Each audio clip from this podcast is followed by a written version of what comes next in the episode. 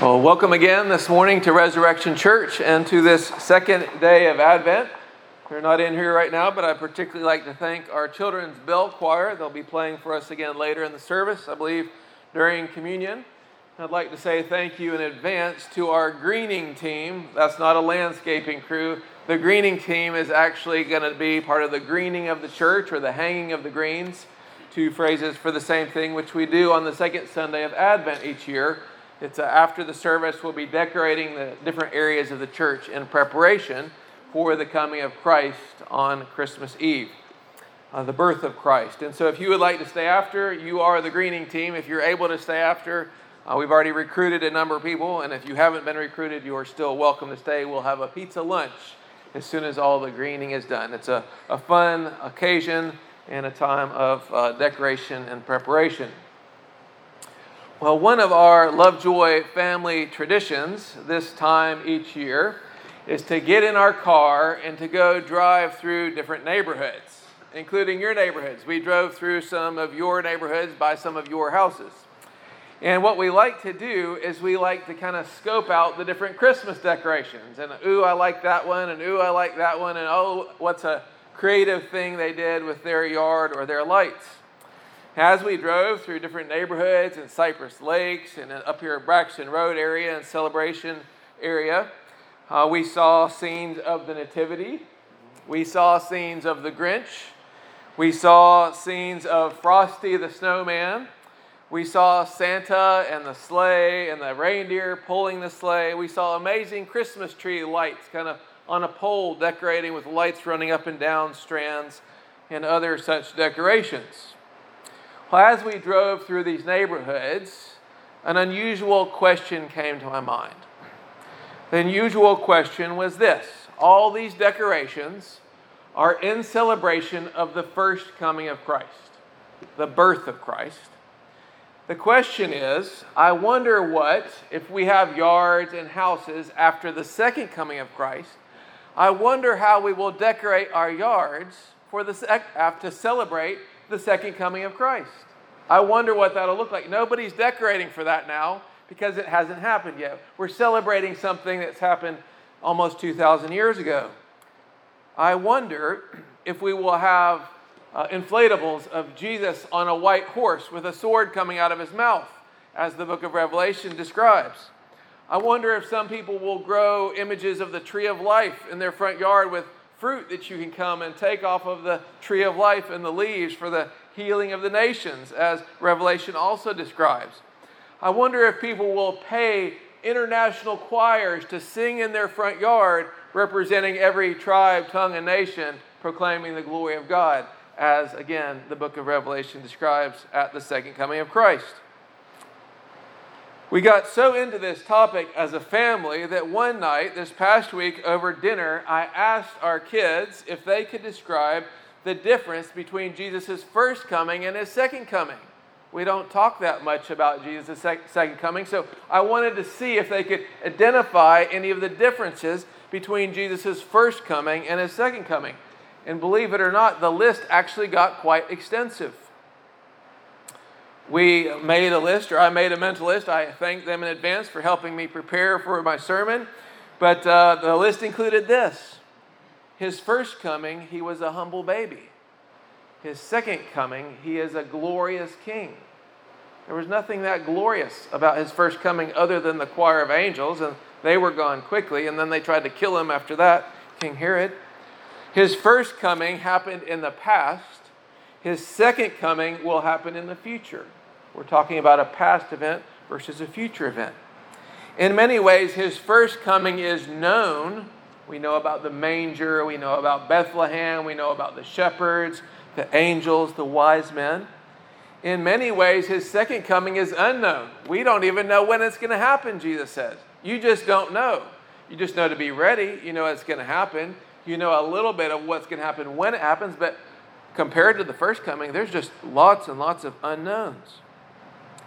His first coming, in many ways, was a beginning.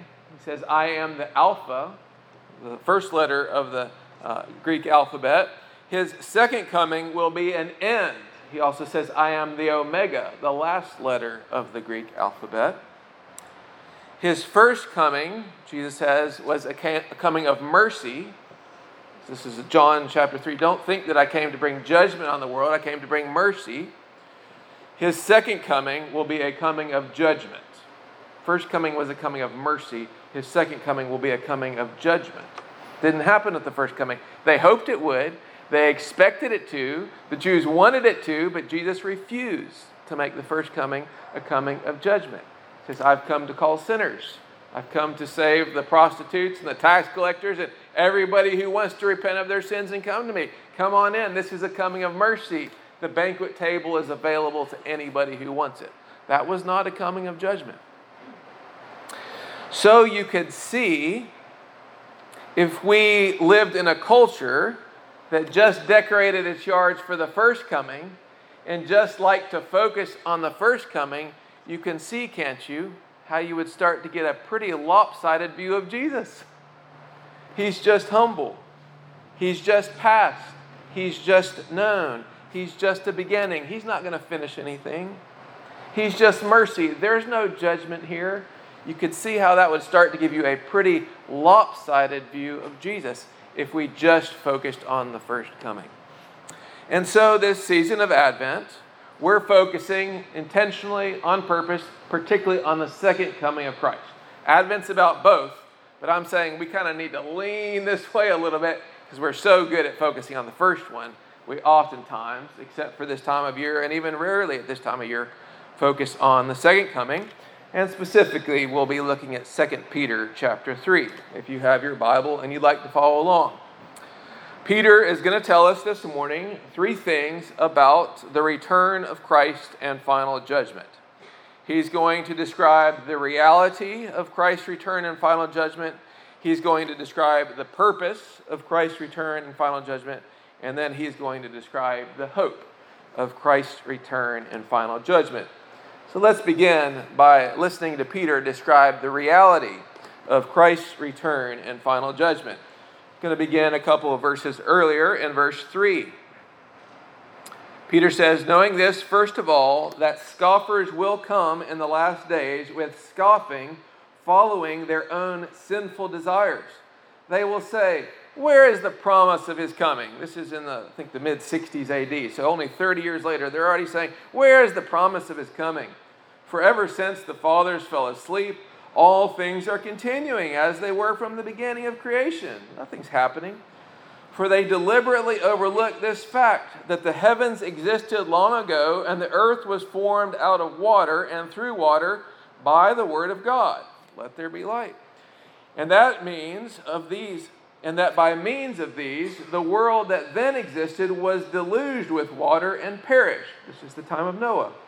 But by the same word, the heavens and earth that now exist are stored up for fire, being kept until the day of judgment and destruction of the ungodly. Now, Peter here is describing people who are uh, opposed to the work of Christ. They're opposed to uh, the work of the, the gospel ministry of the church, and they're particularly objecting to one thing they're scoffing at the gospel. They're scoffing at Christ and say, Where is it? Where is it? You said he said he was going to come back. Where is it? They're scoffing and they're denying the second coming of Christ. Where is he? Nothing has changed. And then Paul, uh, Peter includes this little detail.